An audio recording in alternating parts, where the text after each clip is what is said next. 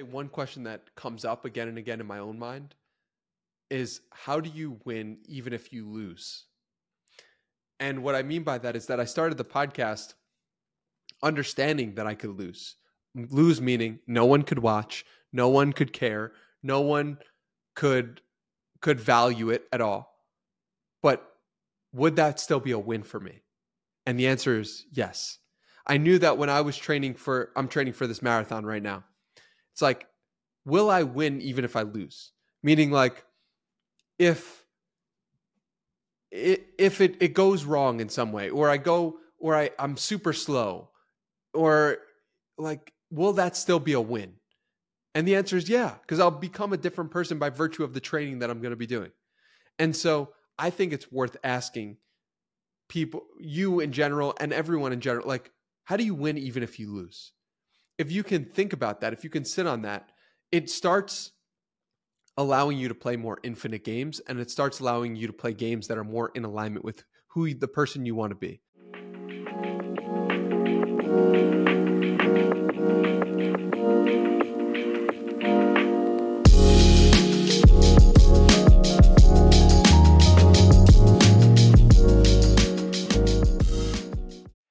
Hello, everyone. Um, welcome to the second ever episode of the Joy of Building podcast. I'm your host, Andrew. And today I'm here with the, the one and only Danny Miranda, who is the host of the Danny Miranda Show. And where he's, I think as of this morning, has published 414 podcast episodes. Congratulations, Danny. Thank you. And have included guests like Alex Hormozi, Bryan Johnson, and just a whole lineup of a really amazing individuals. He's also the creator behind the Art of Interviewing course, um, where he teaches you how to lead world class interviews. But to me, he's actually so much more than that. Um, he's someone who has inspired me on this podcast journey, especially because of how he talks about, you know, the art of the craft and the intention behind it, even the ethos around pouring love and and compassion into these these podcasts. Um, and I'm just really excited to have you here today. Thank you for being here, Danny. My pleasure. And very well summed up my intentionality behind the show and what I'm doing. So I really appreciate it. Yeah, no problem. So I was actually brainstorming um, yesterday about how I want to start off this podcast. And in that space of inspiration, I decided to actually write something. So I want to read something to you, and I have a question follow up to that. So uh, when I think about the Joy of Building podcast, I think about this imagery of a kid building a sandcastle. Imagine being in this kid's shoe. You arrive at the beach and see this giant field of sand and think to yourself, I'm going to build the coolest sandcastle ever today. You may or may not have the tools like a shovel or a bucket, but you know that you have all that all you really need are your hands, the raw materials like the sand and water, your imagination, and some hard work. You get to building, you encounter some unforeseen obstacles like another kid knocking down one of your towers, or the gust of wind ruining this other structure you had planned. And ultimately, when the ocean tide rises, all of it is washed away. And you realize that you don't even have a day's work to show for it. But as you look at the setting sun you realize that you've been having so much fun and feel solely feeling so joyful that you lost track of time. At the same time, you notice a transformation within you.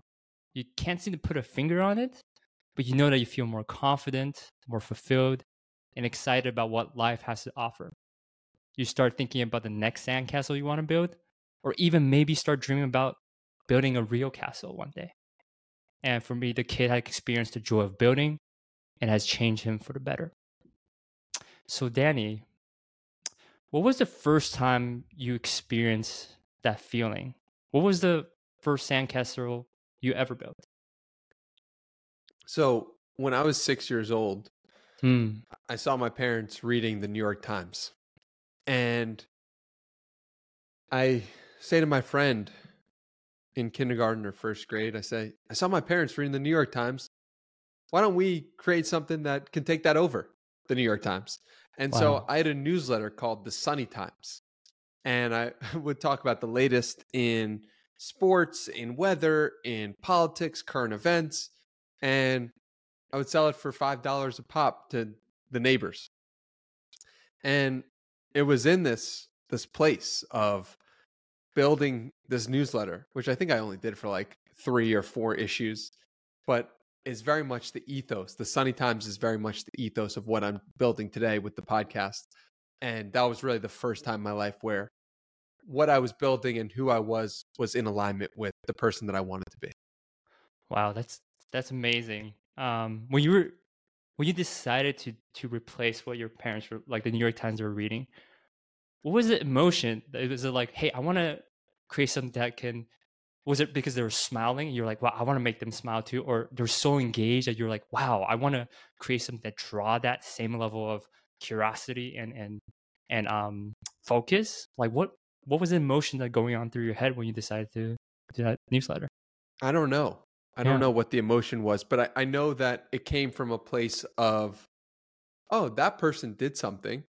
Wow. I can do it too and just because that's a company or just because like all of it it didn't it never felt too big. Like oh that's that's unattainable. I figured if they built it i could build it too. Like there's no reason why they can't. They wow. were able to capture my parents attention. Why wasn't i able to build something to capture my parents attention too? And not that i needed to build anything to capture my parents attention. They gave me a lot of attention but that to me was a sign of like, oh, someone created something. You can create it too, and you can you can build it in your own way that can work. So I knew that wow. at a really early age, and that has proved foundational to what I've been doing today with the podcast. Wow how how old were you? Like when was the first time you you let's say the first issue of that newsletter? I was six. Wow, six years old. So that was even wow, that's incredible. So wait, that was even way before you started writing your your your you know blog as a 13 year old mm-hmm. Like yes. you had that spark idea way before. Yeah it, uh, that's why when you just go that far back and you realize like oh maybe this was just imprinted in my soul. Hmm. like maybe this was imprinted in my being.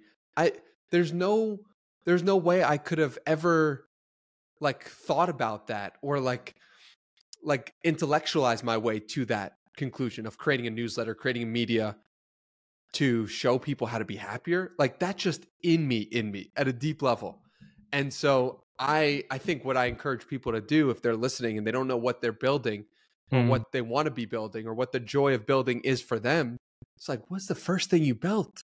Right? What was the first thing you lost yeah. track of time? There there are seeds of inspiration there for you to find if you don't know. So. Yeah. That's incredible because like technically starting from six year old, you already knew something around either media or a content. You don't know what kind of medium it's going to show or what medium is going to pop up technologically wise, but you had a feeling that you wanted to to just write or produce or create this content that can engage others. That's that's incredible. Did you did you ever experience anything that challenge that feeling of like either confidence or abundance that you can make something or have somebody shut it down that you feel like you lost it even temporarily? For sure. So I was 13 years old and I, I write this time management blog on, uh, it was commandyourtime.com. And I'd written the blog for about three months and a woman wrote a blog post saying, there's no way that this kid is a kid. There's this these posts are too good. This is too well written, and I don't believe it.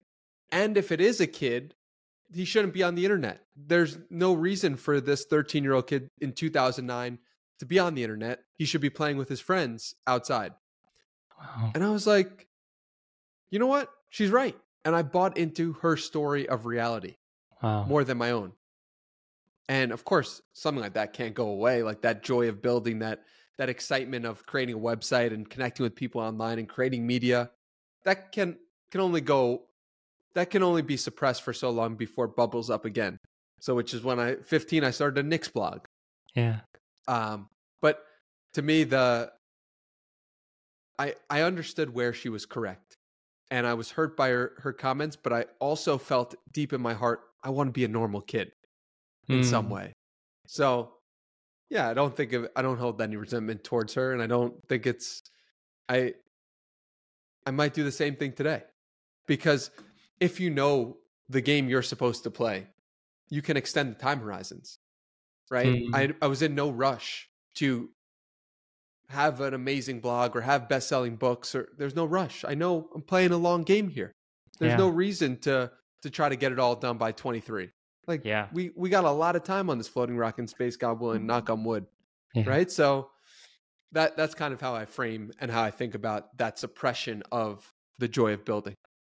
Got it. And it's also funny in retrospect. That was also uh, kind of a validation too, where where she said like, "There's no way this is written at a 13 year old." That means you're at a level where someone could have believed that this is coming from a a, a 13 year old's mind, right? That's wow. And how were you able to? Because for a lot of people, that that experience of of doubt, um, of fear, would be enough to kind of shut that down for a long time. You, you like you mentioned, it, it always kind of it's always in in us. It's always there, but sometimes it's hard to tap back into it. Right? You need like a stimulus to remind you. How were you able to get back right on the horse at 15 and almost in a new arena where I know where you eventually even got to like interview um, a lot of these NBA players. Yeah. I I remember looking at my email in- when I was 15 years old and being like, how come no one's emailing me? yeah. And I was like, oh wait, because I haven't put out anything to be emailed about. And I remember starting that Knicks blog almost as a way to connect with other people and to get people um, talking to me and interested in what I was building. And uh, I knew that LeBron James was deciding on where he wanted to play basketball. This was his big free agency back in 2010. And I said, the Knicks are a contender. If he chooses the Knicks, that's going to be a good sign and that's going to increase the value of my blog. So I started the blog in June of 2010. I ended up running it for a year and a half or two years, but it was pivotal. It was pivotal running that blog in like and and so the to answer your question though, I don't I didn't feel any fear. I didn't feel any insecurity. I even when I go to interview the NBA players, I was like, I belong to be here. Like I put my blog stats out and I asked the the PR department and I said, like, hey, uh, can I come to media day to interview NBA players? And they said, what are your stats? How many people are coming to your blog? And I sent it to them and they were like, yeah, you're good to go. I show up to media day and they're like, who are you? I'm like, I'm Knicks vision. That this is the this is my this is my blog and I've been doing this and I've been building this and and they're like, Are are you sure? Are you here with anyone else? I was like, Yeah, my mom drove me, but she's in the car. And and you know, the players would say the same thing too. Like, why aren't you in school? I'm like, I'm building my dream here. I'm supposed to be here. This is like to uh-huh. me, it was unusual to everyone else except myself. I knew that this was part of my destiny. I knew this was part of my calling. I knew I was in the right room. And why? Why did I feel confidence to do that, to be there? Because I knew that I'd done the work to get to that point. I was Mm, blogging every day. I saw other Mm. blogs. I saw they were putting out the same amount or less work than I was. So why shouldn't I get involved? Why shouldn't I be there? Of course I should. And there was zero Mm. insecurity, zero doubt about any of it. And maybe part of that is stemming back to being six. Maybe part of that is stemming back to being 13 and getting the Mm. validation. But I don't know. I, I just, I never struggled with confidence. I just always knew this was my calling. Were you always confident as a kid? Like even when it comes to like either in school, either in I don't know if you practice any sports. Like was that Yeah. confidence always kind of there, or is something that you felt like you had to like work on or develop, or you had to learn? For for sports, it wasn't as much there because I could see the facts. Right. I could see that like I am not as strong as fast as some other people. right. For school, it wasn't there as well because I didn't inherently care about it. When I'm going to interview NBA players, and they're telling me that I need to get this degree so I can get another degree so I can maybe get a degree after that so then I could interview NBA players. I'm like, listen, I I skipped the game. Like I'm doing what you want me to do because I get this degree and then I can do the thing. I'm doing the thing today. So like clearly the degree doesn't mean as much as you think it does for me. So uh-huh. but I didn't have confidence in school. I didn't have confidence in uh in sports, but I had confidence in media and creating media because I knew one, it was about connecting with people, and two, it was something in my control. If I do the work, I can get the result. And so, yeah, I mean, that's that's the confidence journey. I think we all have confidence different levels for different things. Yeah. But to me, it's like one, the your belief in the thing in some sense has to come before you actually can achieve the thing, but in another sense, you build the proof for your confidence by doing the work. And I know mm. that I hmm. had built the proof for the confidence through the work that I was doing, particularly in media. I love that. Yeah.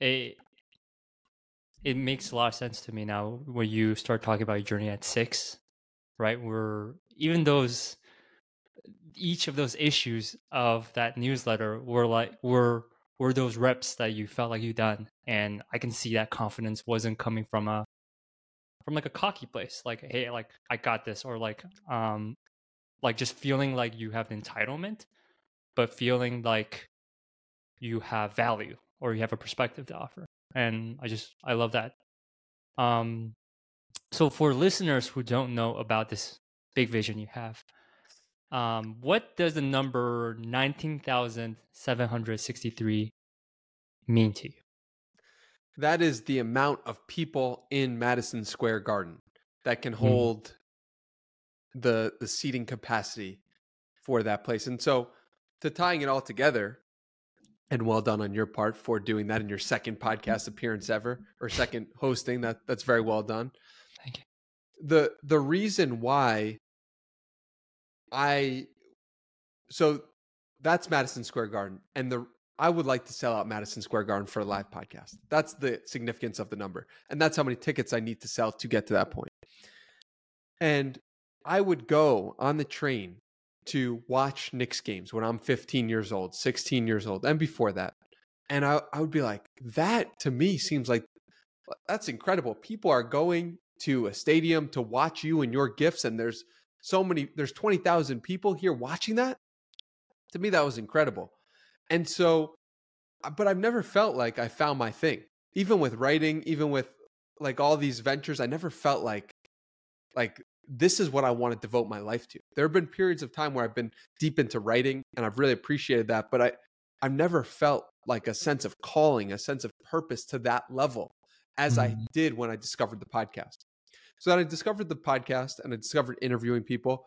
And to me, this was like, oh my God, this is it. And I knew immediately, like within two episodes i'm like oh my god i just want to do this nonstop i can't stop doing this this is this is life this is living i when looking back on it i realized for me writing was too much in a silo it was too mm. much one on one with myself and i was i needed more i needed people to connect with to learn from to to ask questions to and so i start realizing wow podcasting is my thing mm. wow this is incredible i love interviewing people so on December 4th, 2020, Gary Vaynerchuk decides he's going to come on the podcast. And to me, this was a sign from God. This was a sign from the universe. I'm supposed to be doing this. This is the right thing. This is episode 39, and Gary Vee's coming on. My hero. Wow, this is incredible. I got to keep going. This is this is this is wild. Because my initial intention with the podcast was let me do it hundred times, and then let me see what happens from there. So episode 39, Gary Vee comes on, and I'm like, wow, this is incredible. December 8th, four days after he agreed to come on, I'm in my basement, I'm working out. I'm like, what what is the craziest manifestation that I can imagine right now of this journey? And to me at the time, it was selling out Madison Square Garden. I said to myself, if I could sell out Madison Square Garden, that would be so wild, that would be so crazy. I couldn't even imagine what would unfold if I can get all the energy that I'm feeling right now from hmm. people reaching out and convincing Gary to come on the podcast. What what if we could put that all in one room? What's the biggest room that I can imagine that's in alignment with my own heart? Madison Square Garden. And hence that is where we came up with the the vision and the intention to do so. Yeah. Um, I love that. And I wanted to also share that. Well, I live in Brooklyn, New York, Mm. and I was in Midtown the other day, prepping for this interview, thinking about you, and obviously walking by Madison Square Garden. And I remember channeling some of that energy, where just challenging, contributing to that manifestation because Hmm. well, a lot of your fans know that it's just about matter of time, but it's still just so incredible to see someone kind of going after it, um, and just being part of that journey. Um, and every time I'm thinking about aiming too low, I think about that Madison Square Garden goal that you set for yourself, um, which I really appreciate.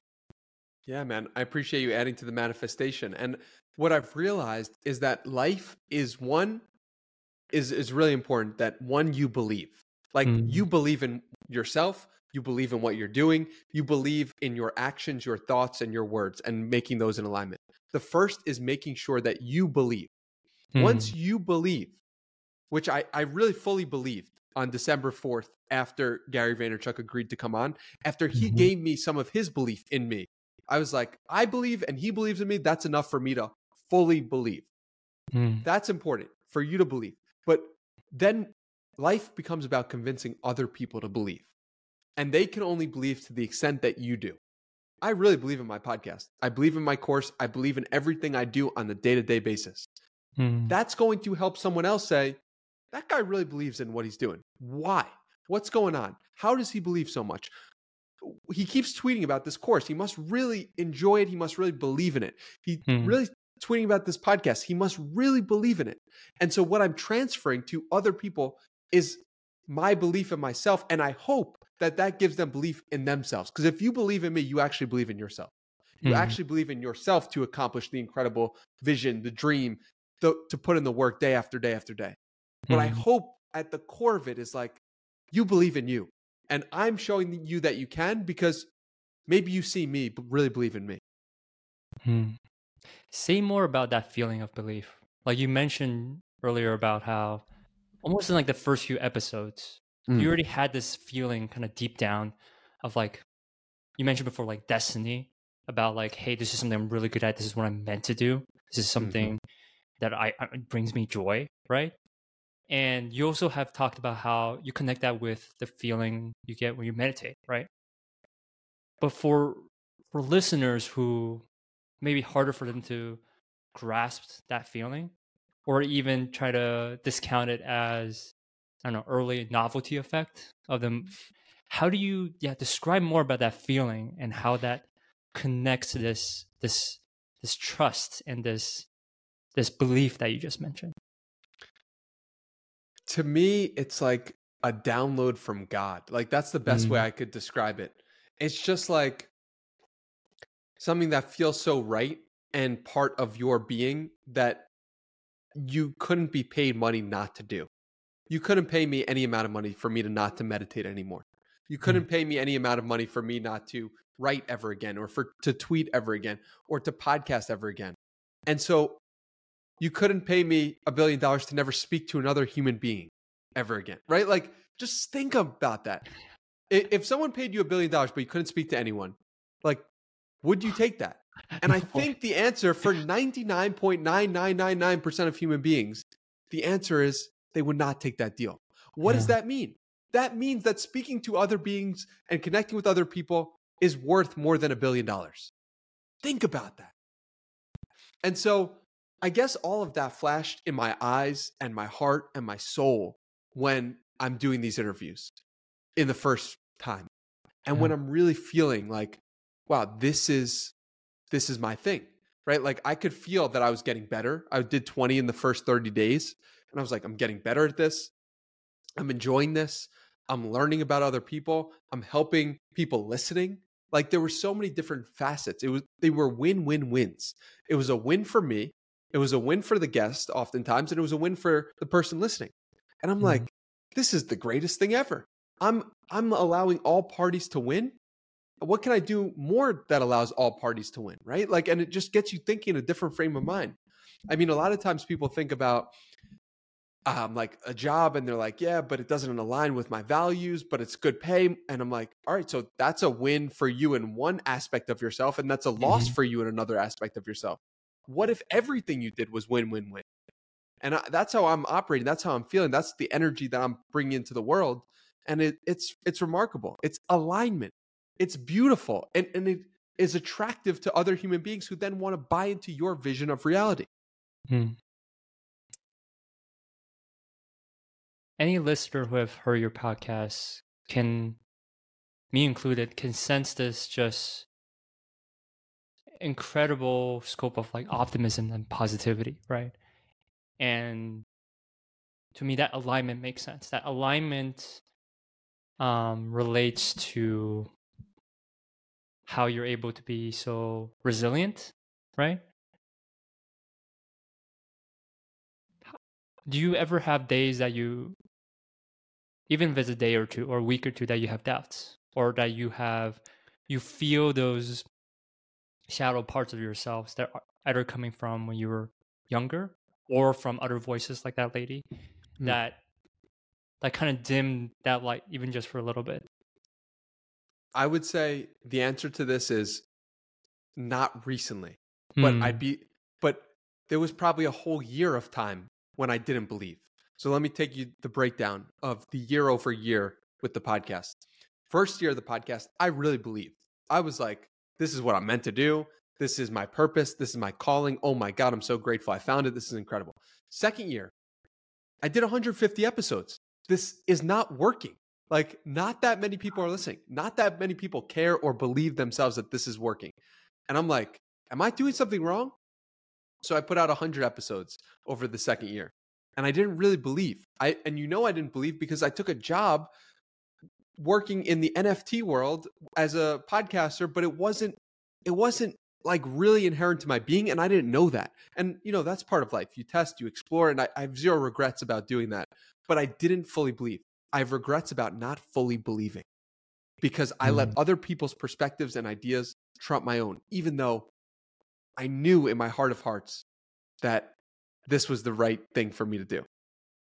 And at one point, I, I became so depressed from doing this NFT job that I didn't do the podcast for a month because Mm. that led me to just be like, oh my God, is what am I doing? This is so.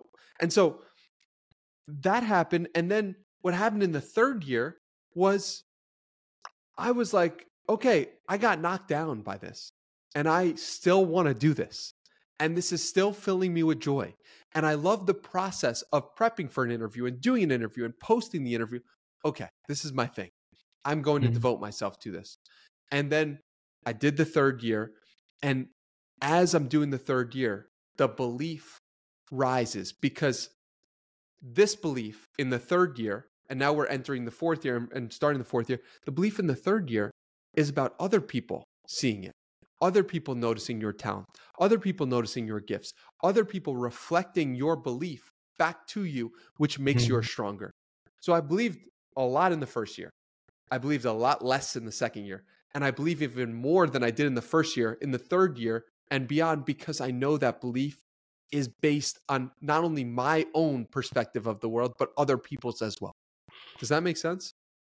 Kind of, but I want to drill in on that a little bit more, which is, Okay. you know, the when you were talking about it, I think actually a little bit about, I think about like meditation and even fitness, right? Where, um, you talk a lot about 100 reps, right? Doing 100 reps, and after 100 reps, the cool thing about that is usually you you should see some results, right? Especially when it comes to fitness, you're able to look in the mirror and see the progress. You might not have six packs yet. You may not have that exact shape you want, but you're like, damn, I'm looking, I'm looking good, you know. And look, for meditation, even some like podcasting where you did your first 100 or 150 episodes, Hmm. you don't really get a lot of those visual clues of validation, right? It's not like you're mentally you get a six packs in your head.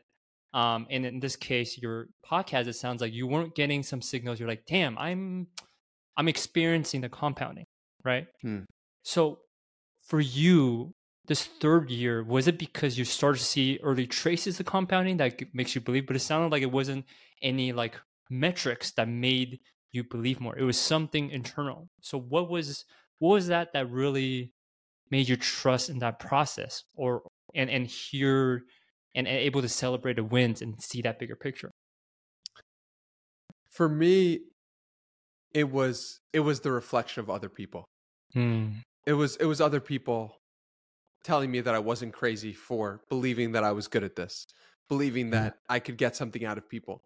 For people to say time and time again, I've never shared that part of my story. I've never um or I feel like this was different in some way or wow, you did a really great job with this. And hearing that over and over and over again in the interviews in the real third year made me say there there's something here. You know there really is something here. And so it wasn't so much internal. It was the the third year was the external was matching the internal. And that made me feel less Mhm. crazy. And uh that made me feel like there's really something here and i i got validation from that in the second year as well but for some reason i just did not believe in the second year that i really could do it Wow. Was there any particular comment or testimonial or like something uh your interview E said to you that really I don't know spoke to your heart that you were able to hear it for the first time? I mean, when Leila Hormozi said to me in August or September, I, I can't remember exactly when I interviewed her. She said, you know, afterwards, brief comment like, "You're really an amazing interviewer." I, to me, that was like, I did not expect that, and I know her bar for excellence is so high that it really stood out. But I, I've I hear that comment a lot, and I'm very grateful for it. But um, that to me, that one for some reason just really stood out. Oh wow. Um, I also find it very inspiring about the way, like the process you do behind your podcasting. Um, Mhm. you know, there's there's that clip where you collect where a lot of people, um, tell you that you have great, great interviewing skills, and I always think about you as our Sean Evans or our Nardwuar, um, which I know that are, are early early inspirations. Um, for you, and that actually has motivated me to be like, okay, for my podcast guest, I want to be, I want to sink in that level of research because I know it matters. I know it shows respect, and also listener will get a better experience. Um, but did you always knew you wanted to be the person who can ask these questions that that brings this, just just have this kind of interaction that people are be like, wow, this this person cares. What I inspired re- that? Yeah, I, I remember listening to Tim Ferriss mm-hmm. and and always feeling like whenever he would do that, it would give a little wink to me, the listener. I feel like when he was pulling up, you know, I read this New York Times profile on you in 2008, and this is what I felt. I felt like in that moment he was just giving me a little wink as the listener. Oh, oh wow, like Tim really cares about this, and he cares about this so much that the other person is going to be more engaged.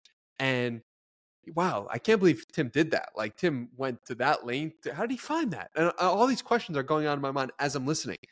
And so it was him as an inspiration to to even say like as I was doing research. I, I think a lot of people know me like my mom has said it's funny you say that like every time you bring it up and I'm like yeah cuz Tim Ferriss does. Tim Ferriss says, you know, as I was doing research I uncovered this and it always stood out and I always appreciated it and it it filled me with so much joy as the listener when I heard Tim give that experience to someone else that I just wanted to recreate it for myself. Yeah. I think I experienced that watching way before I was interested in podcasts at all, just watching the hot ones, right? Watching Sean Evans ask this question. And you notice this almost interesting like behavioral thing where well one, there's the the walls are immediately let down for that fraction of a second. This guy's like, What? Where'd you get that? Right? And especially seeing like, I don't know, really maybe bigger stoic dudes who like just you can see that glee in their eyes and you're just like whoa like feeling like a kid again um and that's the feeling i i, I see when when you ask these questions as well and i, I absolutely love it Yeah, I I mean, it gets to a more human perspective, and Mm. it gets to like when someone feels seen and someone feels appreciated, you get a different side to them than what is typically shown in interviews. Mm. And you could see someone's complexion change, and you could see their whole body move differently, and that to me is so cool. And to be able to give that gift of presence, of experience, of being able to see somebody. It's like that's a high. I, I compare it often to a stand-up comedian telling a joke at a comedy club because I get the same high from seeing somebody feel connected to a previous version of themselves that they forgot about and Hmm. connected to me in that moment. To me, that's like, oh my God, I could do that nonstop every day. And I do as many days as I can. Just Hmm. give people that experience of knowing themselves a little deeper because Yeah. I, I just love it so much. Hmm. You know, you've been on a, a ton of these um, receiving end of these interviews, and you're also someone who does a lot of reflection, both through things like journaling and meditating. So, I can assume you ask yourself a lot of questions, right, to try to try to uh, transport yourself to these different headspace or dimensions. You know, one thing I'm curious about: what's something or what's a question that you always wish that you, either you haven't had asked yourself or that you wish somebody asked you? Um, I would say one question that comes up again and again in my own mind Yeah. is how do you win even if you lose? Hmm. And what I mean by that is that I started the podcast understanding that I could lose. Lose meaning no one could watch, no one could care, no one could could value it at all. But would that still be a win for me? And the answer is yes. I knew that Mm. when I was training for I'm training for this marathon right now. It's like will I win even if I lose? Meaning like if it, if it, it goes wrong in some way or i go or I, i'm super slow or like will that still be a win Hmm. and the answer is yeah because i'll become a different person by virtue of the training that i'm going to be doing Hmm. and so i think it's worth asking people you in general and everyone in general like how do you win even if you lose if you can think about that if you can sit on that it starts allowing you to play more infinite games and it starts allowing you to play games that are more in alignment with who the person you want to be. Regardless because i think a lot of times people or at least i have in the past of like i'm going to start this business if it is successful. If but how do if you start the business that even if you lost you would still gain something from it that would overcome the loss. Like let's say you really want to get into fishing right? Mhm. and and it's like okay i'm going to start a business about fishing because i'm going to learn more about fishing and i'm excited about that process and i'm going to connect with other people who love fishing. And you start the business around fishing because you want to connect with other fishers and you want to learn more about it. And if you make money from it or not that's bonus. To to me like you can't lose in that scenario. But what i've done in the past historically is i want to make a bunch of money so i'm going to start a company on this or that Yeah. because i think and those things have never stayed Yeah. so to me the things that have stayed and the, the question that's really important for me when i'm deciding what to do with my life is how do i win even if i lose Hmm. How do you win even when you lose? When you even say that, if you lose yeah, if you lose, Yeah, because it's not a guarantee that you will lose. In fact, Right. you're probably more likely to win if Yeah. you consider that question. If you could lose, how could it still be a win? But yeah, that that to me is a game changing question and has played pivotal in in helping me feel so alive. Hmm. It sounds easier than than actually practicing it, right? Because I I think about like for example, in my daily meditation, sometimes I'll practice this idea of non-attachment, right? And you talked about even how the Madison Square Garden, it's a it's a goal, right? It's a it's a you were manifesting it, but you also are not attached to it, right? Mm-hmm. So, in that example you just described, where let's say this podcast is this new giant, just a giant sandcastle you built, right? And the ocean can still wash it away. How how do you how does someone who who you know for better or for worse do focus on outcomes and it helps motivate them. How do they comprehend this idea of still feeling like you're winning right? Because you you lost an entire sandcastle. It's it's gone. It's it's the, the money's gone. The, the the yeah like how do you how do you sit with that? I know that the experiences that I've I've had Hmm, are are enough that even if the sandcastle isn't there, even if you can't see the podcast, even if Mm. all the files got deleted, God forbid, from every place, Yeah. the person I am is different. Yeah. The person I am is more curious, inquisitive, interested in life, interested in other people, better at asking questions, more able to connect with human beings of all walks of life. It's like that is true regardless of if the podcast feed is out there, regardless of if if the there's zero listeners tomorrow on the show. And that is true in my being. Mm. So to me, I mean, it's there's not really much to like attach myself to the external game of it because I know I've I've won with the internal and I know that that is is exuding from my being whether I wanted to or not. It's just there. Yeah. That's just so powerful, man. I mean, I can even imagine, again, I don't want to assume, but I can imagine a listener hearing this like, I don't believe Danny, you know, like files deleted, but you know, I believe you because I'm looking at your eyes, I'm looking at how what you're putting forth and you you you also deeply believe everything you just said, right? Yes. Um and that's just such a powerful and definitely a powerful reminder for me. Yeah. Yeah. And and I think uh, related to this point is like how much does your profession how does your profession impact the way you look at the world? Mm, And I think that's another question that is is worth asking ourselves. mm, And I, I have a friend who's a doctor and he's like and I asked him like how do you think being being in med school for the past 6 years has impacted how you view the world? And he's like honestly it's made me more aware of the risks of of dying. It's made me more and in another sense he's like it's made me more compassionate to to die or to people who are on the brink of life. And it's just like we often ask people like what's your dream job? But we don't often ask people what is the outcome that your dream job is going to leave you with as a human being every day. Like a lawyer, for example, might look at the world um, like more argumentatively than a podcaster who will look at the world as like yes and or asking questions. And that's a very similar idea, like very similar professions. A lawyer and a podcaster, both dealing with ideas and dealing with um, how the world is presented. And one might typically make more money than the other, but it's like one might be more have more joy because they're not arguing with another. So it's like there are subtle tweaks that can change the way you approach life and can change the way you interact with the day to day, even if you have the same skill set. mm.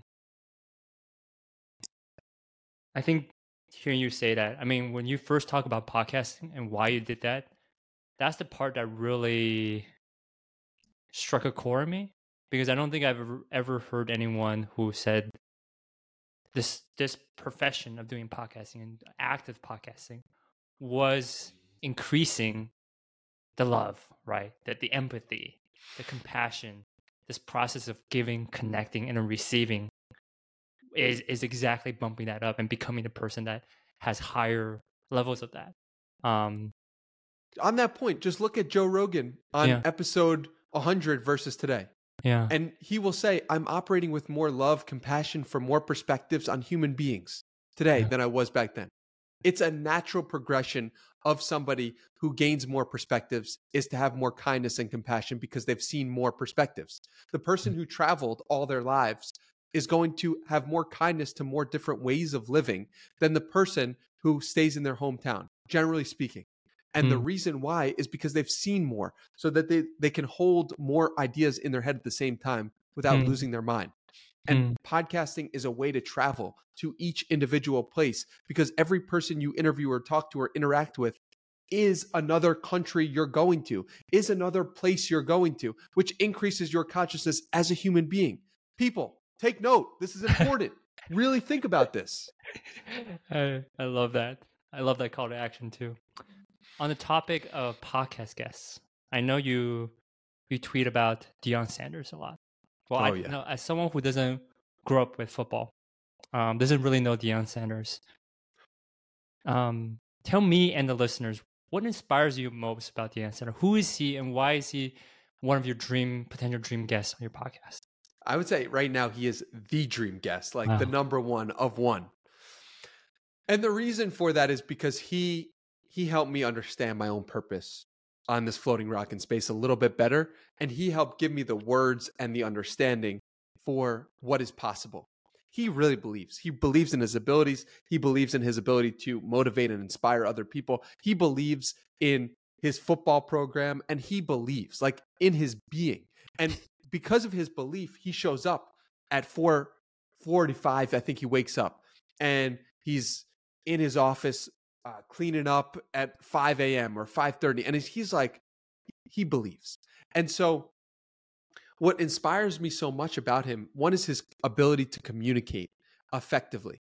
Two is he's an amazing leader of young men. He serves as a role model and inspiration. He doesn't curse, which has me rethinking my own cursing that I've done. And I'm like, why? Why do I need to curse? What's going on there? Um, I- and and he's also just like he's in it for the right reasons. It's about way more than football. And what I what I've thought about, I thought about this in the shower today. I was like, you know, it doesn't matter what you do. Like uh, for a long time, I thought like I can't go into sports or basketball journalism because like that is not that's not deep enough for me. I can't be a personal trainer because that's not enough ideas. What I've learned from Deion is how I was wrong about those two things. Deion is playing football, but he's making it about way more than football. And he's making about love. He's making about work ethic. He's making about sacrifice. He's making about really believing in who you can be.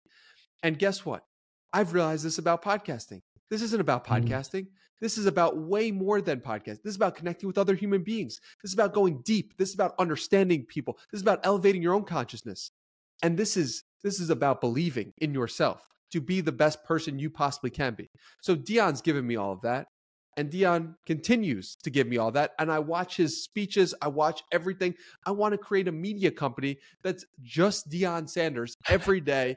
And there's no media company that acts like this. And if I was 15 years old, I would create it. I wish I wasn't putting out three podcasts a week because I would build that. And so if someone is listening to this and wants to help me create Deion Sanders Media Company, send me a message at Hey Danny Miranda on Twitter because I've got like 10 bullet. I, dude, you want to see something Yeah. I, that I've never shared before about Deion? Okay, one sec.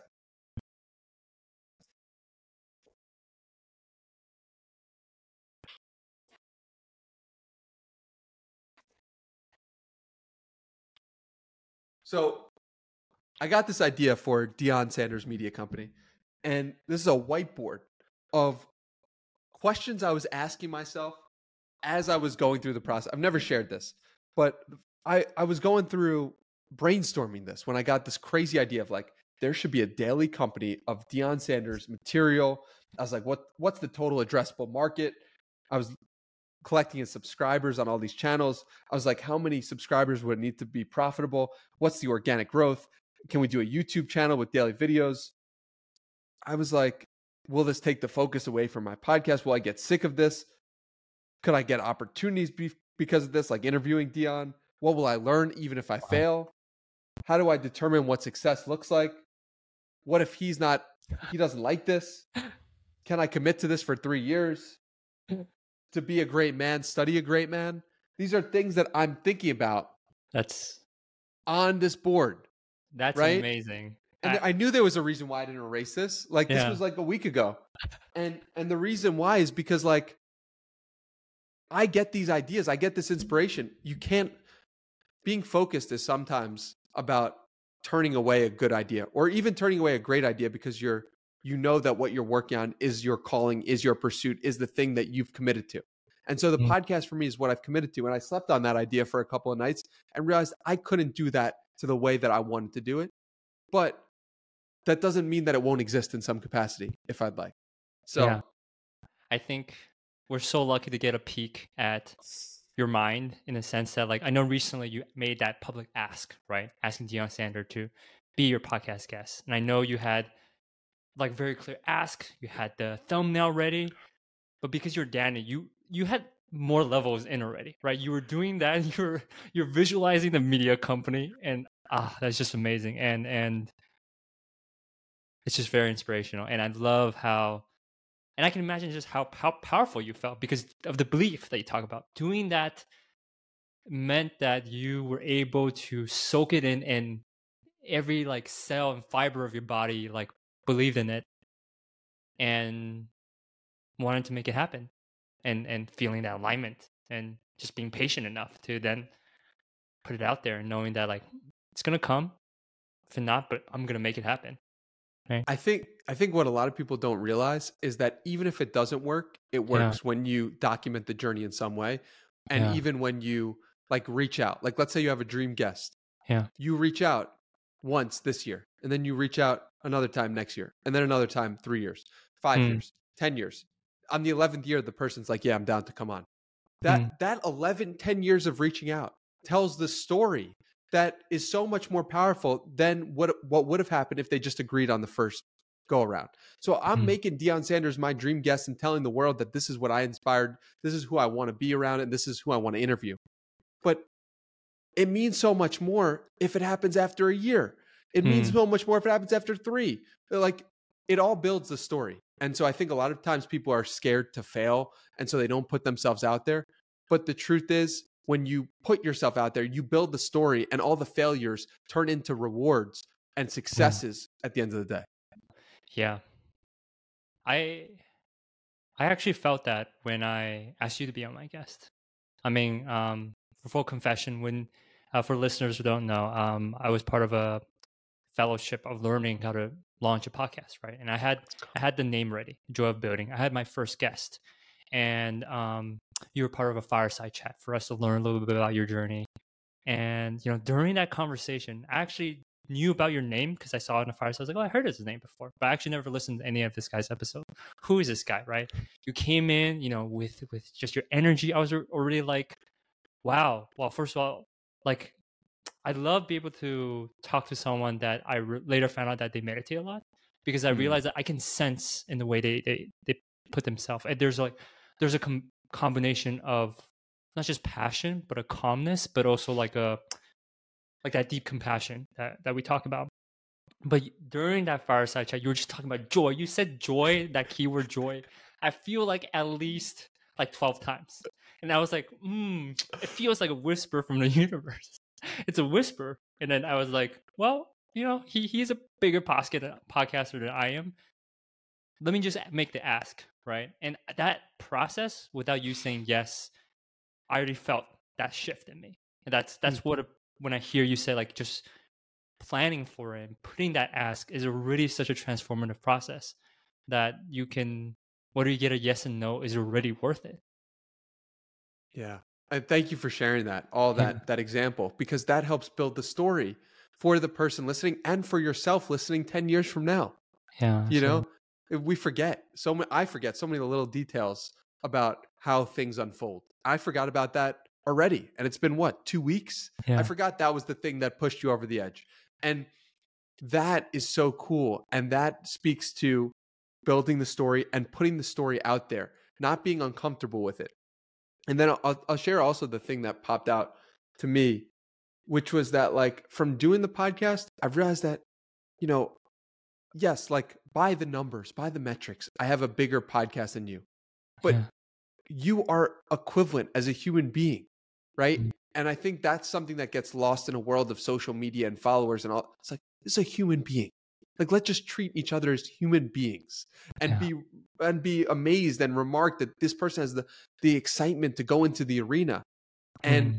I think when I started the podcast, it was more like looking up at the people on the stage and being like, "Oh, I'd love to be on the stage interviewing those amazing people." And now yeah. I just see like those people on the stage are just like my friends or just people like I can look at eye to eye, and not because I've ascended, but because I've brought them down from the stage. Yeah.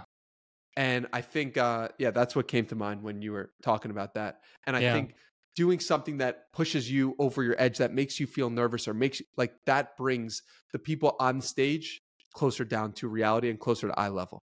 Yeah, absolutely. And that's actually such a, I realized also that's such a muscle to practice, right? Yes. This this reminder that they're just we're we're equivalent human beings that mm-hmm. I don't need to put them on a pedestal. I don't need to revere them in my head. Um, and those numbers do add those color that that influence that that psychology, right? Yeah. But that that muscle is so important in it. Uh, such a powerful reminder for for me and any anyone who's listening to this. Um, I also hope whoever's listening to this have any connections to Deion Sanders and hear that this is not just a number one fan, but is someone who who not just deeply believes it, but also can probably be the best person for that job, right? Um, and you have the track record, you have the reps to prove it. So again, another manifesting manifestation that I can't wait for it to see it being fulfilled. I appreciate that endorsement. And maybe yeah. we will take that endorsement and we'll take the the Twitter video and clip it and tweet it, you know, yes. to Deion and just to add to the story. Because it's all just adding to the story of life, of the magical creation that we've been given here on this floating rock in space. Like, let's make it a good story. And that's Absolutely. what the podcast is an attempt to document the stories of the people I admire, as well as the stories of human beings. Because to me, that builds my own story. Absolutely. Um, you know, you saying that reminds me of because I know you're a big fan of Rick Rubin. Yes. And um, so in his book, The Creative Act, he has this quote that says, Most creators think of themselves as a conductor of the orchestra. But if we zoom out of our small view of reality, we function more as instrumentalists in a much larger symphony the universe is orchestrating. So, in that perspective, if you feel like your your podcast where you feel like you're just one of those instrument or one of those instrumentalists, what do you think for you is that orchestra that you're part of, or what is the what do you feel like is the music that you're playing? I think the music that I'm playing or the orchestra I'm a part of is about getting the most out of the other person, almost acting as the mirror. So like if if the music is playing, I almost view myself as the mirror that is there so that people can hear the music more clearly. Of like, oh, I really liked Rick Rubin, but now on Danny's show, I hear him a little more clearly. I hear his yeah. ideas in a, and Rick Rubin has not come on the podcast yet, but he's a dream guest for the podcast. And it's like if I can show people the music that that person, the guest, is saying, and then show them my filter or my mirror of that person, then perhaps the person in the audience can hear that that music from the guest a little more clearly. That's how I view my role on this floating mm. rock in space so far. And that's how I think about what I'm doing.